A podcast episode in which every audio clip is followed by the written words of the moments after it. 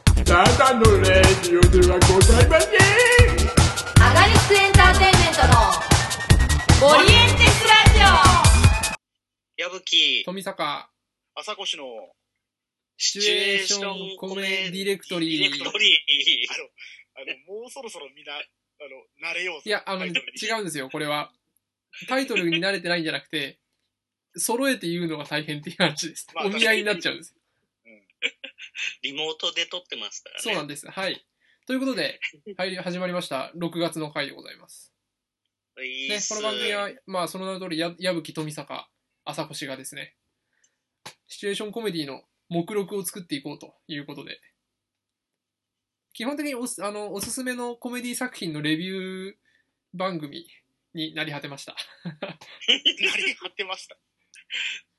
ね、前回からだって5月のいつ二十何日だから、うんそこから1ヶ月の間に、ね、結構みんないろいろやりましたよね。最近シチュエーションコメディしてますかっていうオープニングトークだなんですけど、結構してるよね。してる。なんか、忙しかっ たね。このご時世にしては結構やってる3人な気がするのよ、 演劇界のまあ、中で。確かにそうね。そうね。三つ、三つ、す 作業、作業っていうか、うん、活動的には三つ。うん。ね、あの、だって、前回の放送の後じゃないですか、内言朗読版やったのが。まあ、ねそんな気がしないけどね。そんな気がしない全けど然ね。昔な気がする。うん。まだ1ヶ月経ってねえってことだもんね。あれやってみてどうだったそういえば。朗読版うん。あの、まあ、これ、あの、笑い話でもあるんだけどさ、俺さ、あの、手が痙攣してるって話をしたじゃん。ちょ直前に LINE で。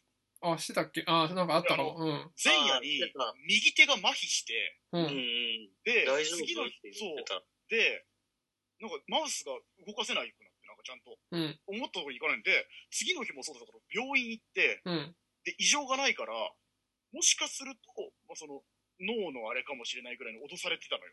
うん。で、俺ちょっとみんなにもちょっと、ちょっとその状態だから、あの、ちょっとクリックミスとかあるかもって言ったじゃん。ああ、言ってたね、そういえばね。うん。俺本番終わったらスーって消えて、あのね、うん。ストレスす。ごい恥ずかしいけど、緊張だよね。マジで多。分、多分、あのね、 まあ、そうね。異常なくて精神的なものでしょうってことだもんね。何があったかっていうと、多分本番終わったあたりからね、あだ徐々にあの震えが消えてったんですよ。こういうことあんだと思って。 そんな長いスパンで手が震えてることある 緊張だとしても。いや、でも本当に、あの、なんだろう、痺れてたのよ。片手。うでん本。番終わったぐらいに、それがどんどんなくなってって、だから多分これ、これ多分緊張だわと思って。 恥ずかしいって思いながら。いや、でもよかったですよね、内言。うん。だって、ジャンプさんが一番久しぶりだよね、多分ね。そうそう、全国出てないから、本当に2013以来、 7年ぶりの来言ですよね。うん。もう今更やると思ってなかったしね、ほぼね。うんいねどうどうでしたや、やってやっみぱりてね、。久しぶりだったけど楽しかったよ。ただ、あれだよあね、のこの2人に関してはさ、その、2015年にさ、変更したところに関しては、未経験なんでそのまま突入したんですよね。朝越は出てるけど役変わってるし、ジャンプさん出てないしだ から。俺、プロローグやったことなかったからね。信じらんないよね。だから俺もさ、なんだろう、なんでこんな、なんか、それがさ、なんか、わかんないじゃん、どこ変えたかって、そんなにちゃんと覚えてるわけじゃないじゃん。ああ、うん。なんでこここんなに慣れてないんだろうなと思ったら、このセリフ全然なかったんだ行みったいなたことねえやって。そうそうそう、それは、それは慣れてるわけねえわ。あとね、 13途中に関しては、逆に結構、あの、ドッサ周りに振ってるのとかあるのよ。2013が結構ドッサ周り全くない状態だったから、ああ、そそううだねったかも。うあんの。馬車変更とか結構あるよね、13から。ちょこちょこねあ、これ俺じゃないんだっていうのはちょこちょこあった。うんうんうんあの、やっぱさ、全国版をさ、映像として我々は持ってる以上さ、13ってほとんど見ないじゃん。ほとんど見ないね。でも、これを機にちょっと13見たらさ、うん。あの、やっぱね、13ダメだよね。これ言っちゃうとあれだあけどのねダメって言った僕が出てるやつ。じゃなくて、なんだろう、こう、なんだろう、13の時はまだやっぱり未完成じゃないけど、ちょっとまだ内言慣れてないよね。そうそうそう、あの、内言をさ、掴みかけ、掴みきれてないよね、我々が。うん。なんか、コントロールしきれてない。なんかね、あの、つるつるいっちゃってる感じ。特にあのステージは。ああ。まあ、慣れみたいなものもちょっとあったかもしれないよね。さすがに、短いスパなンので。かないや、というかさ、そのなんかさ、うん。もう曲じゃないけど、ここでこのスピードで行って、ここは溜めてみたいなさ、うん。ところのさ、溜めたり止まったりっていうことが全あーなる然ほどでねきていない感じがした。まあ改めて見るとまあまあね単純にね、上手くなったんだと思う、多分今。そうね。 芝居が。いや、だからそう考えるとさ、12ってもう多分何にも分 あかっれ、てあない。あの、え、朝越打ち上げの時と言いなかったっけあの、12の台本かなんかを、 あ、その時間もういないわ、俺。いないか、うん。 そう12の台本とかを掘り起こしてみたら、え、このセリフねえのと か。そうそう。あるあるあるある。すごい中途半端だったもんね。うん。びっくりする。バカ野郎、ここはこうしなきゃダメだろっていう。うん今だから言えるまね。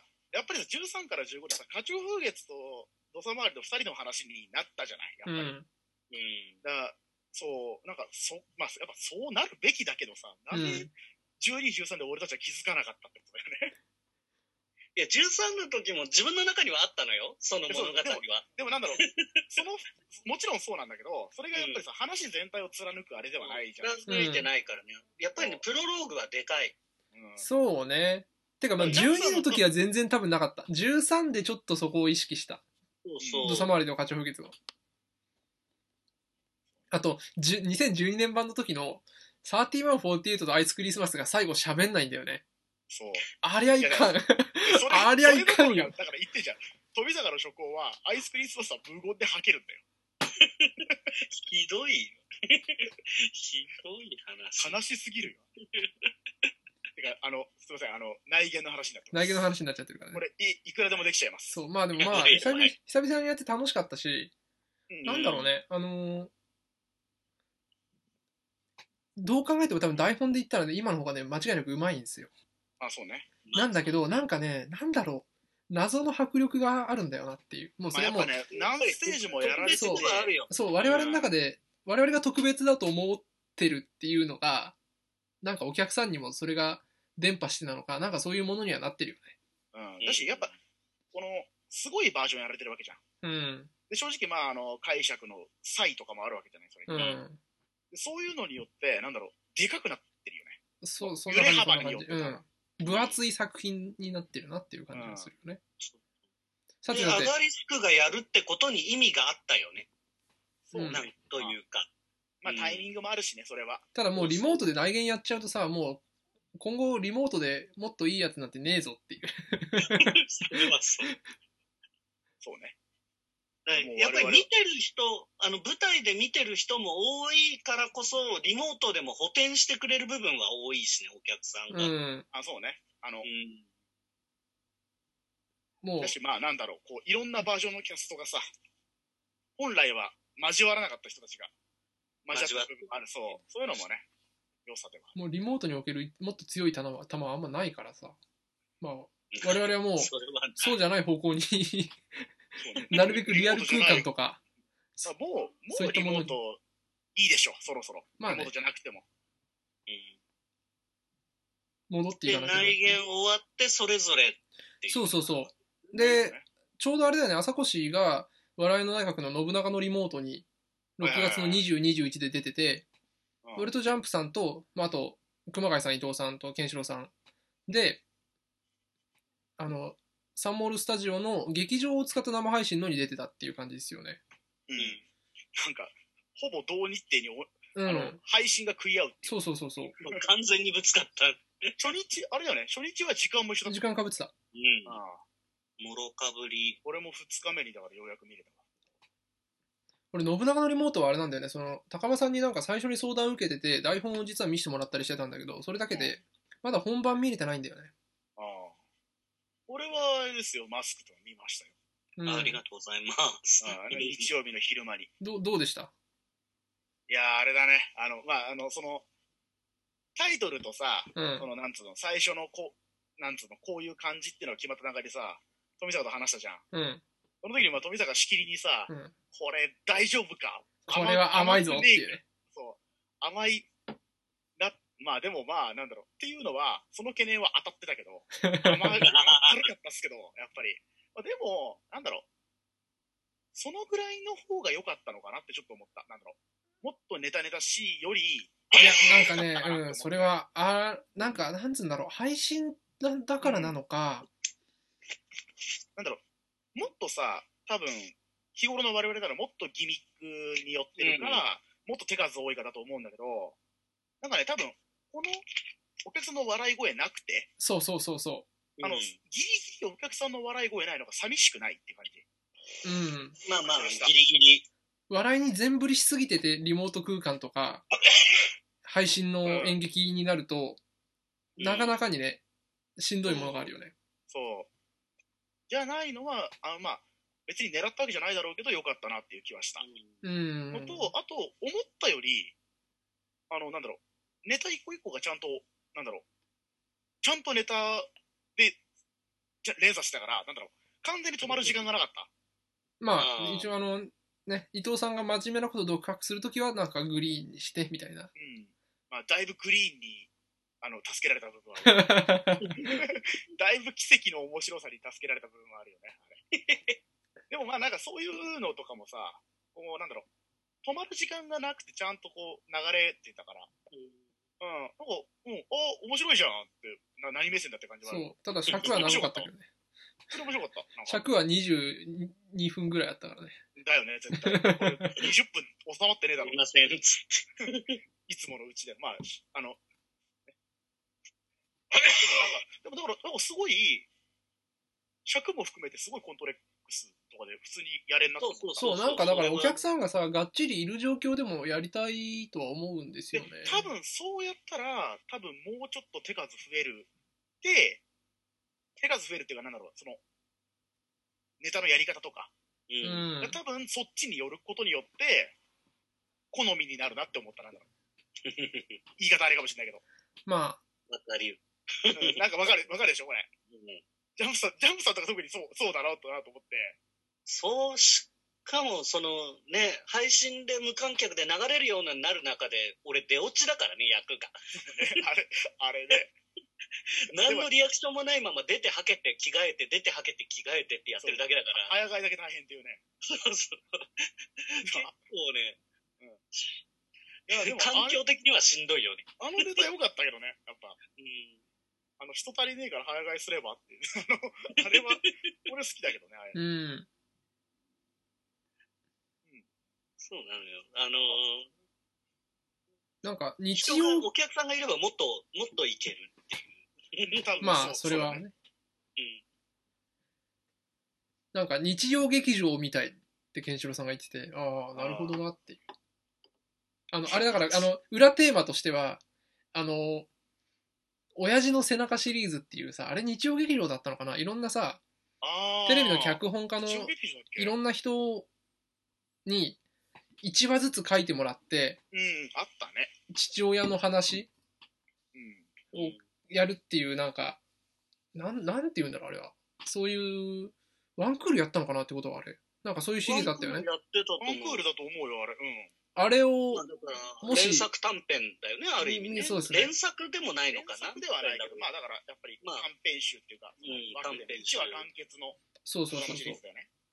あれを俺がもし書いたらっていうのが裏テーマだからね。ああ。いや、まあでも、面白かったな。よかった。またね、なんかの機会でね、どっかでできたらいいなとはそうで思っ生てでやるっ。たら、生でややりたいなってなった。う。うんやりたいなって別に俺がやりたいなって感じで。生でやったら、なんだろう、そっちアジャストのバージョンの方に多分なるから、うんそれが見たいなって感じ。まあ、また何かしらね、いろんな短編をくっつけてやるみたいな機会があってもいいかまなあ、とは思10う分けちょどう。ど20分はね、あれですから、コントレックス尺ですから。そうそう、出せるやつではある。 1本丸々だけど。信長のリモートはやっててどうだった感覚として。あー、なんかだから、まあ、とりあえず配信が大変だったよね。もうとりあえず。40人ぐらいの配信環境を気にしながらやるのが、あああ、ーそこに結構、なんだろう、エネルギーを取られた感じ。朝越出てるだけじゃなくて、配信の裏方でもあったわけだからね。そうそうそうそう。で、まあ、正直ノウハウがないから、うん。向こうに、なんかいろいろこう、なんだろう、各人の配信環境をどうすればいいかっていうのを、しかも遠隔でね、ううん。ん。で、本番中も携帯が落ちるとかが全然あったので、ああ、怖い。そう怖い。あの、戻ってこれなかったところがあるかそうえ、なんだ。な、なんでそれ電源落ちたとこら。うん、多分。携帯が多分熱暴走かな。あなんか。でも稽古中もちょこちょこあるんだけど、本番が結構いろいろあったわ。うーん。多分お客さんは見てなくて気づかないところもあるけど、やっぱり裏ではチャットでね。我々やったやばい時です別、に、やばいですってなってたんだ。そんまあなてか落ちたりしなかっそれは稽たけ古中もあったけどどね。だからまあやっぱり、まあなんだろう。我々はさ、こう、手が届く範囲で、やっぱ人数が多いと手が届かなくなってくるんだあーよまあね確かにううーん。ん。だし、まあ、尺も長いしね。まあ、うん2。時 ,2 時間ぐらい結局ぶっ続けだから、俺だから2日目はさ、もうあの、集合をギリギリにさせてくださいって言って、あもうあの、ギリギリ、本当 あの、前もっての稽古とかやってもいいですけど、まず終わらせて1時間ぐらいちょっと、あの、機冷ま材さのせて休憩をくださいって言って、 あ。うん。とかもあった。なんかさ、その辺が大変というか、まあ、なんだろうな、実際に自分がプレイしてる時間よりそっちの方が長いから。ああ。だから本番中も気が気じゃないっていうね。そういう意味ではやっぱ内言を前後半に分けたのは良かったんだね、じゃあ。まあね。そういう効果もあったんだと思う。あうんの、あれは機材的なトラブルあんまりなかったじゃないですか。う。うんんだからやっぱ、なぜか伊藤さんの顔がずっと映ってたっていうさ。あ あ、あのオープニングの絵の時になぜか伊藤さんの顔だけワイプで抜かれてたっていう謎現象はあったけど。あったでね。もそのぐらいしかなかったもんね。うんまああれはもう12人と同じ仕組みでやったから、もううんシステム的に特別珍しいことはしなかったし、そう。だし、やる方がなやっぱ慣れてるじゃん。うん。ある程度ね。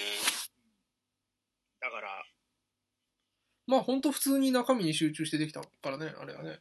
内容特にね、まあ、やっぱね、なんつうの、こう、配信力というか、それは自宅の電波とかも含め、うん。環境とかも含め、今後もしかすると俳優にはそのスペックが必要になるかもしれなまい。だ、まだ求められるんだ。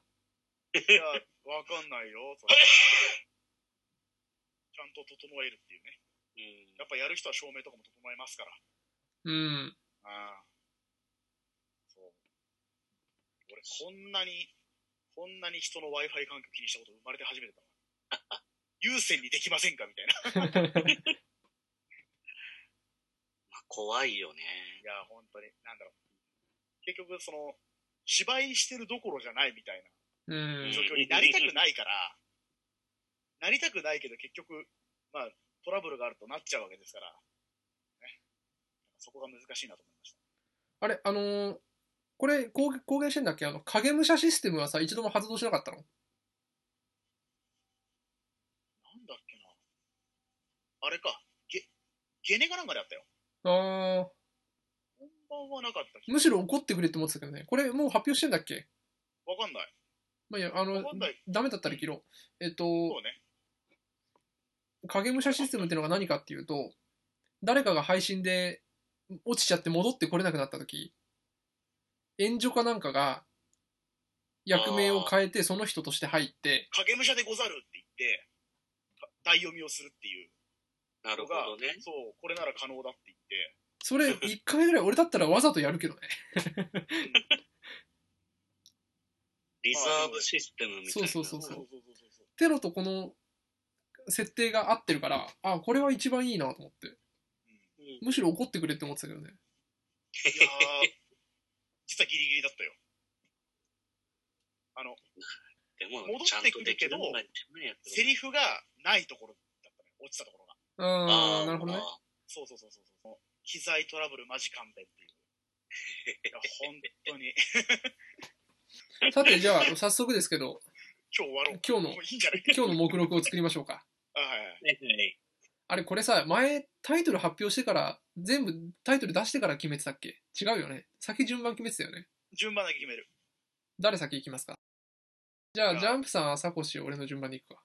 いいよ。はい、では5分間でいきましょうか。はい。いいいですかえっ、と、タイトルだけ先に言うじゃはん。いタイトル言ってから5分間だよね。そうだね。あ、了解。えーはジャンプさん、僕は今回やるのが、はい。三人の信長っていう映画ですけど、 3人の信長。うん、映画。あんまメジャーじゃないよね、多分ね。俺も知らなかった。俺じゃあも見てないでいすき。ます かじゃあ、どうぞ。はい、えっ、と、本日三人の信長というのをプレゼンするんですけど、はい。えっ、と、公開が2019年の9月なので、もう去年の夏なので、本当に最近のあ、新しい作品ですね。うん。そうそう。あの、最近さ、結構その、時代劇のエンターテインメントっていうか、コメディ調のみたいな。ありますね結。構はいろろはいはい。超高速参勤交代とかそこら辺からの流れのやつでしょそういう系のやつに近いんだと思うんだけど、まあ、3人の信長って言って、あのー金ヶ崎、金ヶ関先金ヶの崎、金ヶ崎の戦いで、金ヶ崎で信長が負けて、敗走するじゃないですか。うん。で、その配送してる途中に、元今川の家臣たちが信長に復讐するために信長を捕らえるんですよ。倒そうとして。で、一人信長捕まえたぞって言って、連れてって殺そうとすると、他の人が信長を捕まえましたって飛び込んできて、うん。えいや、信長ここにいるけどって言ってるところに、信長捕まえましたって来て、3人の信長が捕まると。で要は影武者で、今川の人たちは、そのうちの1人、本物の信長の首を今川義元の墓の前に捧げるのだって言って、お前らの誰が本物なんだっていうのを詰め寄る話。それ、全員首を切って持っていきゃいいんじゃないのそういう話はなんないいやのその、本物で、の一人を、信長を取りましたってやりたいから、誰が本物かは確認したいんですよ。うーん。まあ、そこがちょっと強引といえば強引なんだけど、まあ、そうそうせそう。まあ、すなるほどね。 2分で切れ、当か然。、その影武者の人たちは、あの、主君を守るために私が本物だって全員が言って、いろいろするっていう話なんですね。うーん。だから結構その、コメディなんですよ、ちゃんと。へえ、それ誰が出てるんですかそれ。えっと、その、信長だって名乗るのが、あの、エグザイルの高弘はいはいはい。あれと、あと、市原隼人、うん。あと、岡田義則おー。 3人で、要は今川の家臣だった人たちは、信長の顔を知らず、うん。話に聞く信長しか知らないんですよ。で、高広は、その、知、知略に富んだ信長のイメージで、市原隼人が、その、殺気とかで、信長っぽいってなって、岡田義則は、こんな時にもう、うつけを、の姿の、底の見えない男みたいな感じになって、どれも信長っぽいって言ってやっていくんですよ。へあえ。で、だから結構、その、で、3人も、誰が本物かっていうことを当然言わないし、うん。で、3人だけで話してる時とかも結構仲違いをしたりして、そ誰れ、じゃあ誰が本物かっていうのが、要は視聴者、見てる人には分かんない感じでやっ今川の家臣目線で進むってことですかそれは。えっと、主メイン目線は結構高広なんですよ。信長の人。一人ではあるんだけど、ただ、まあ、そのコメディ的なその、え、誰が本物ってやるのは、今川家臣の目線に結構立ってなるて、ほど。あ、4分経過してます。おう今川家臣がね、高島正宏、お兄ちゃんの方、高島兄弟の、と、あと、相島さんが出てるんですよ。へえ。相島和之さんが。で、相島さんは相島さんで、その目が悪い人っていう設定になってて、ああ、あの時見えていれば分かったのに、みたいなうーん感じをやったりする。で、まあ、オチまでは言わないんですけど、うん まあ、あの、ぶっちゃけ、オチは結構序盤で、あそういうことなんだなっていうのは分かっちゃうんですけど、見てって。で、ラス結構10そ秒れを、まさかのどんでん返しみたいな感じでやるから、うん、うん、分かってたけどね、ってなるんだけど、 ただね、その途中経過は、ちゃんと面白かった。すごいえうんー、5分でございます。はい、ありがとうございました。 3人の信長。 3人の。これどこで見られるんですかこれね、俺は普通にレンタル、ツタヤのレンタルで借りちゃったので、うん。配信があるのかどうかっていうのがチェックできてないんだけど、でも、レンタルにはもうなってるので、見れるはずです。ちょっと調べてみます ?3 人の信長。おーどっかにあるあウィキペディアのページは見つけ ましたけど。ただ配ウィ信キは、ペディアとかでもそんなにうんない、そんなに充実はしてないですね。そうそう、だから多分ね、そんなにメジャーじゃないんですよ。メインの出てる人たちはそれなりに UNEXT で見れますね。あ、そうなんだ。 UNEXT で見れそうです。おお。 まあ、日本映画系はやっぱりそうです。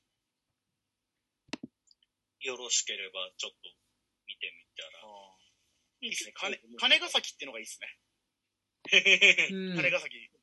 あの、で、好負きなんでけ。あで iTunes と Unext と DMM.com と DTV で配信してるみたいです。おーおお。結構いろいろやってた。よろしくお願いしまはす。ーい。では、朝越し。えーっと、私が紹介するのは、ハーフ・オブ・イット、面白いのはこれからという。あー、なるほどね。じゃあ行きましょうそうかで。す俺も見ました。あー知らない最高ですよ。どうぞ。えっ、と、ハーフ・オブ・イット、まあ、というタイトル。まあ、面白いのはこれからという日本版には、えっ、と、サブタイトルがついてますが、えっ、と、今年配信されたネットフリックスドラマです。今年の春ぐらいだよね。新しいよね。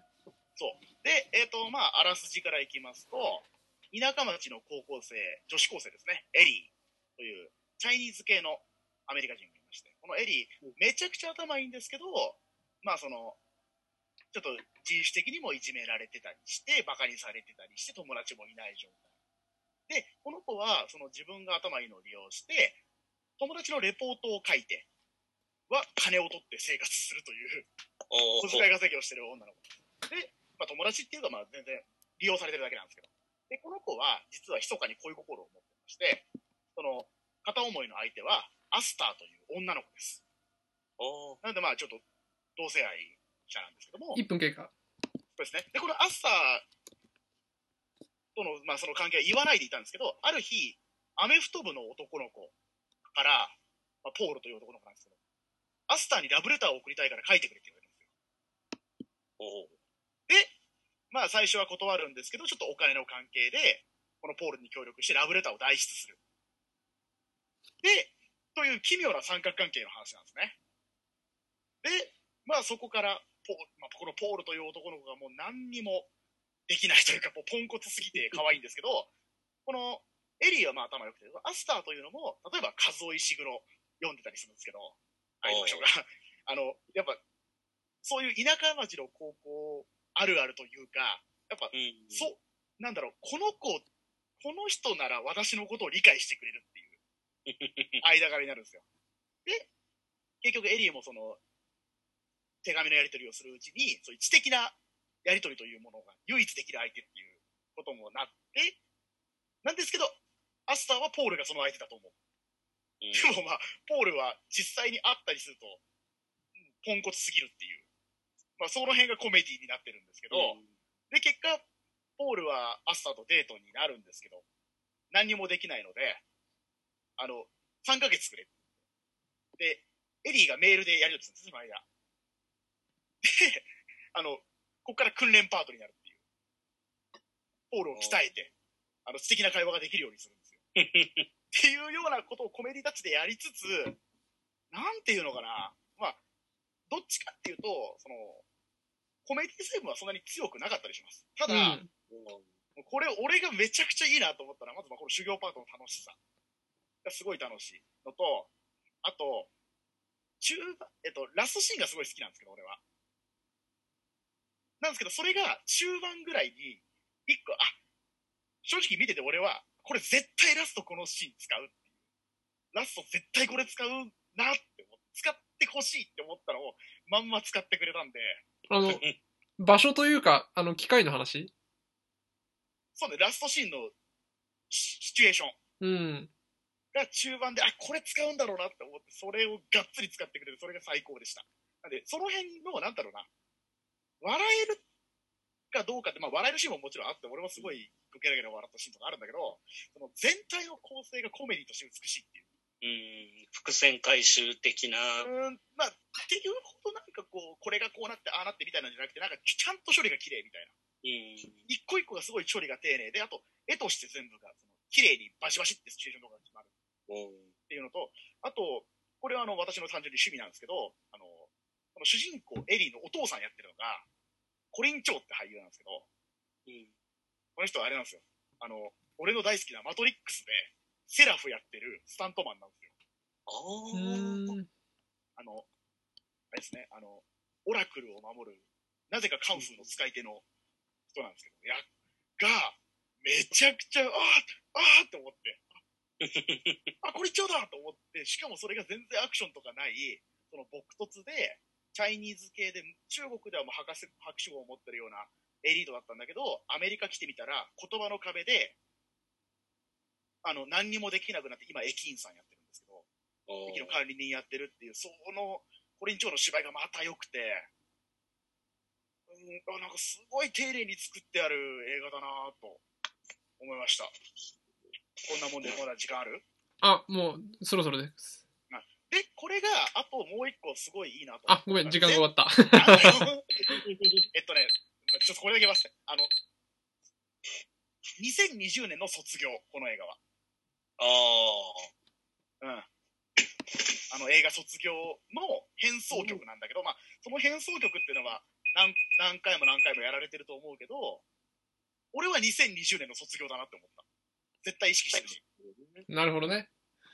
な、見られるのはあれですよね。ネットフリックスのオリジナル独占配信ですよね。ですもうネットフリックスで作られたネットフリックス5月公開だねあれ、どのぐらいだっけ ?2 時間ないんだっけ1時間40分とかだと思うよ尺も完璧って感じうん。はい、ハーフ・オブ・イット。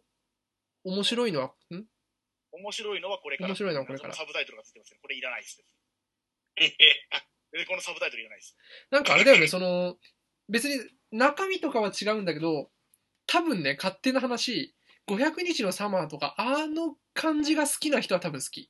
そうねいや本当にそうだと思うだからちょっとコメディタッチで、切ない、青春ものというか、まあうん恋愛というか青春の話っていうか俺俺俺たちのサマーって恋愛映画だと思ってんのよ。まあこれは恋愛映画じゃないって言ってるけどね。うんまあ、ででっていうことは恋愛映画ってことじゃん。うんどっ。ちかっていうと。まあ、まあ、ていうか恋愛の要素が強い。だから、うん。要素が強いと思うんだけど、ハーフ・オブ・イットはどっちかっていうと、俺は青春映画だと思うん。ってる。うん。まあ、ハーフ・オブ・イットもね、恋愛の話じゃない。っていうのが、とか似てるよね。ああ、そうね。まあ、あと、あれだよね。 最初の始まり方のなんか、独特のアニメーション感がさ、似てるんだよあね。確かにそう。アートワークというか。うんうんいや、あの、ぜひこれは、いや、め、なんか話まとまんなかったけど、いや、久しぶりに、フォーって言ってた俺、途中で。来たーって。はい。じゃあ、俺も行きます。はいはい。はい、今回おすすめするというかレビューするのがですね、すみません、配信で見られるのじゃなくて DVD とかディスクになっちゃうんですけど、サマータイムマシンワンスモアでございます。それいいのまあいいや。はい、なん、えっと、サマータイムマシンワンスモア、こちら、あの、2018年に上演された劇団のヨーロッパ企画の30第38回公演として上演された作品なんですけれども、劇団の代表作のサマータイムマシンブルースっていうものがあるんですけど、これの、と、再演と同時上演した続編でございます。で、なんで今、これをレビューしてるかっていうと、まあ、最近買ったからって話なんですけど、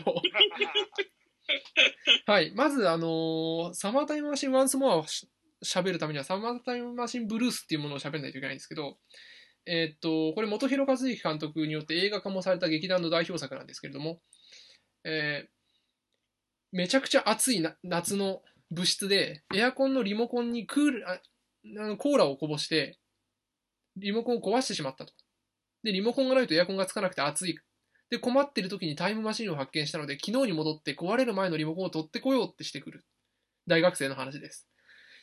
で、そうすると、因果が変わってしまって、今いるこの世界と辻褄が合わなくなるから大変なことになるって言って、ま、もう一回タイムマシンを使って昨日に戻って、全てを元通りにして帰ってくるっていう、すごく耳っちい時間移動をしまくるタイムマシンのコメディなんですけど、その続編でですね、15年後にそその経験をした奴らが再び部室に同窓会として戻ってくると。で、そうしたら、ブルースの方に出てきた未来人、自分たちの遥か先の後輩が、なぜかその15年後にもひさまたやってくる。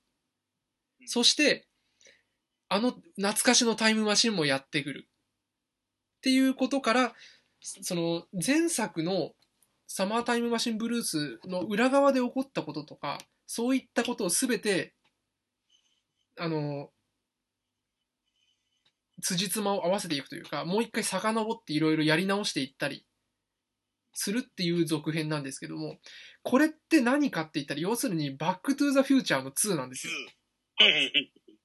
で、これサマータイムマシンブルース知ってる人は、あの、一番最後のセリフで、要するに、未来っていうものはは変えられないのかもしれないけど、もしかしたら、自分が気づかない範囲、誰にも認識される、されない範囲で変わっていたら、もしかしてその通りになるんじゃないのっていう、網の、なんつうんだろう、その、未来は変えられないんだけど、網の目をくぐって、うまいことやったらど、もしかしたら変える余地があるのかもみたいなラストではあるんですよ。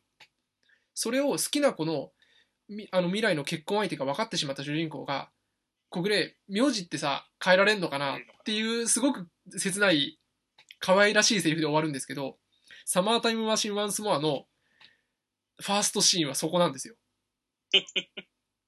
でよその前作の最後のセリフから始まって前作の裏側を全部ひっくりあの辻褄を合わせていったりとか回収していくっていう話っていうのがまさにバックトゥーザフューチャーの2じゃないですか。そう。で、あの、お、これ、バックトゥザフューチャーの2をや、サマータイムマシンブルースでやったと思って、終演後に興奮して、その、ちょっとあの、知り合いなので、作演師と上田さんと、に、これ、バックトゥザフューチャーの2じゃないですかって言ったら、まさかの実は見てい ないっていう。嘘だろって思ったけど。すごいな逆にすごいな。まさか見てないのもすごいし、見てないでこれ作るんだってのもすごかったんだけど。まあだから、あれだよね。時間移動 SF の続編とはこうあるべしだっていうのが、うん。ロバート・ゼメキスとかと意意見がそうですね。で、あの、タイムマシン、あのタイムマシンが、今回は、ワンスモアでは3台出てきます。3台出てくるっていうのは、要するに、3つ作ったわけではないんですよね。いろんな時代のタイムマシンがたまたまここに、同じタイミングに時間移動をしていった結果、揃っていって、今3台ある状態。からスタートするっていうお話なんですけど、それによって、あのーなんて言うんだろう。このサマータイムマシンブルースから続いている、その、すべての物語の輪を閉じるみたいな話なんですよ。最後に、このお話だったらこの終わり方しかないよなっていう、最、小道具使いというか、で、めちゃくちゃ泣けるシーンがあるので、これはぜひ見ていただきたい。っていうのと、これもですね、あの、ちょっとおこがましいんですけど、あの、なんて言うんだろう。ヨーロッパ客にとってもやっぱサマータイムマシンブルースって多分特別な作品で、その北木局長を取った、終わっちゃった。あの、来てけつかるべきせ新世界とかもあるんだけど、やっぱりこのサマーのシリーズっていうものは、ヨーロッパの人たちにとっても特別な何かうん。なんだなあというのを、ちょうど、おこがましくも内言をさ、やったと、前後ぐらいに買ったから、ちょっと重ねて見ちゃった部分もあるし、うん。まあ、工業規模とかね、知名度とかは全然違うんだけど、でも、うん。やっぱり何か宿る作品っていうのはあるのだなあっていうことをちょっと、しみじみと思いましたよね。はい。これは、配信ではなくですね、ヨーロッパ企画のウェブショップで買ってくだ さい。サマータイムマシンブルースとサマータイムマシンワンスモアの DVD とブルーレイと両方とも2枚組で売っああ。てます。DVD バージョンとブルーレイバージョンとあります。うんうんうんいや、なんかもうさ、ブルーレイ進めるとかさ、ルール破りもいいところだよね。そう、一応配信で見られるのってななってたんだけど、まあなんか、まあ、まあ、レンタルすらできないから。そうそ うそう、レンタルならまだしもと思って、DVD 買ってくださいだからね。ね、でそれ言ったらだって笑いの大学の DVD 買ってくれとかそういう話になっちゃうもんね。 まあまあ、そうまあまあね。まあそんなね。こと言ったら進めたらいっぱいあるわと思う。ねもう見れない、もう見れないし映像化もされてないんですけど、みたいなの。そう、あの、本当はあれをやろうと思ったんですよ。あの、サボテンブラザーズ。現代スリーアミーゴ。あー。スリーアミーゴスそかれはちょっとね、あの、考えた、実を言うと。あの、マジックアワーの元ネタというか、なりすましコメディの決定版ですよね。てかまあ、三谷幸喜が自分で言ってるもんね、た多大な影響を与えて受けてるっていう。うん。ただ、あの、ブルーレイを通販で買ったんだけど、なぜか、俺間違えて、海外の業者から買っちゃって、一向に届かねえっていう。サボテンって配信されてないんだ。配信されてないし、レンタルでもないんだよ。あ、そうなんだ。えー俺見たけどな。何で見たんだろう。なんで、まあ、そう、もしかしたら来月それを喋るかもしれない。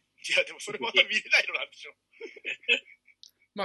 あのね、いや、えっと、まあ、DVD で買うことにはなるんだけ ど、あのね、なるんじゃね DVD で Amazon の直で買う。Amazon のところから直で買うのだったらすぐ届く。あー翌日には届くし、1000えか。いや円。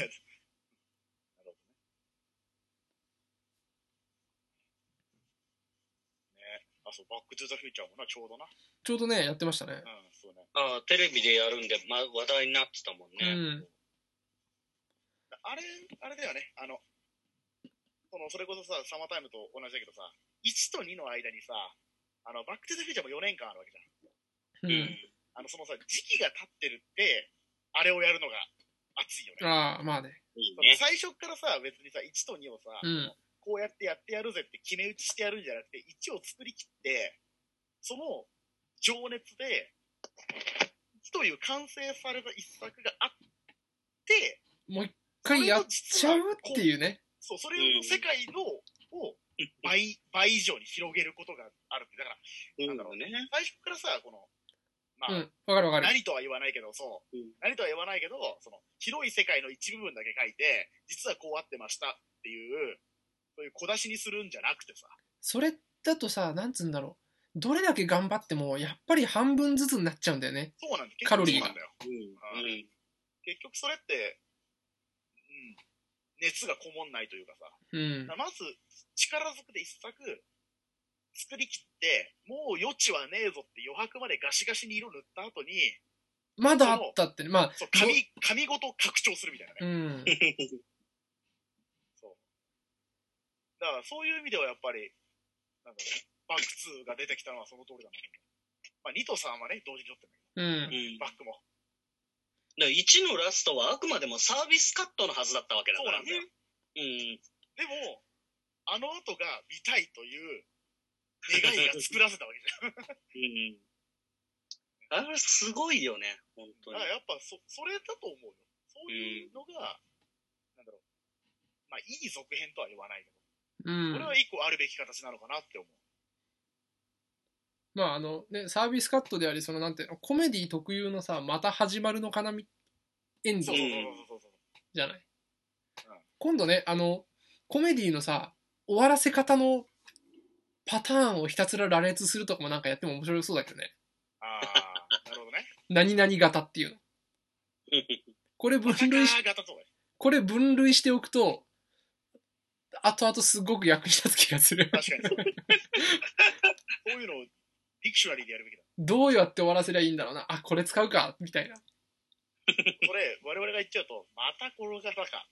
まあ、でもまあ、まあ、またこの方か、多いけどね、うち。多いけど。まあ、コメディ、そんなにすごい種類。ちなみに、ワンスモアもまたかエンドです。また始まったエンドです。ていうか、コメディ大体それな気もし、まあ、そうだよするけどねやっぱりあの最そ後れやがっぱ気り持さ、ちいいんだよ、うんやっぱり。ヒューンって終わりたいじゃん。うん。いわゆるサークルで。うん。ハーフ・オブ・イットとスーパーバット・童貞ウォーズは同じ種類の終わり方です。あ俺が一番好きだからかもしれない、これは。てかまあ、青春映画はこう終わるべきっていう。すごい好きな終わー、まあ、り方。場所というか、場所というか乗り物というかっていうことでしょ、要するに。もう大体答えじゃねえかよ。サマーも完璧にその、要するに、エアコンのリモコンの話だ、なんだよね、これは。すごく耳っちいタイムマシンでありながら。だから、で、エアコンのリモコンをふどうにかして復活させるっていう話のエンディングがどうあるべきかっていうね、話で終わるんですよね。あと、まあ、やっぱり、こう、なんだけど、やっぱりまたかエンドにはなるっていう。うん。円環が閉じるのは気持ちいいよね。うん。だから多分ね、円環が閉じるのだといい話すぎるんだよ。うんうんうんうん。で、円環が、要するに、綺麗に円を描いて、きピタって閉じるじゃん。そっから、ちょっとはみ出るのがコメディなんじゃないうんうんうん、だだから多分、またかエンドってってのは多分そこに、要するにさ、一周じゃなくて一周とちょっとするっていうさ、このちょっとをするっていうのは要するにまたかってことでしょううんん。これだまあよでもね。そこそこはでも、だからあれこれよテレとか、テレとかでもあるし、うん。これによって可愛らしさを、なんか、得ているのがコメディの終わり方な気がする。同じ、同じようなことが起こるけど、うん。収まりきらない何か。そうね。まあ、それを言ったらさ、あれじゃん、やっぱ、バック・トゥ・ザ・フューチャーのもう3までやっぱりまたかなんだけど、うん。うん三段落ちだったりするじゃん、あれは。うん。その、最後落ち、 落ちの落ちの、最後、最後こっちかいなんだけど、最後、要するに、まあもうい、あれはもうネタバレもなく、列車で来てさ、うん。列車でやるんだけど、列車まで飛ぶっていう。 ななんだ、その、また、作品で積み重ねたまたか落ちをもう一回更新するみたいな。あれいいよ。うんあ綺麗だよね。バックトゥーザフューチャーほんと三部作で綺麗だよ。またかエンドで有名なのって言ったらなんだろまたか。う。またか以外に何があるんだろうね。またかと、コメディの終わり方うん。笑いの大学はまたかだよ。一種の。そうね。うんまあまあまあ、そうね。うん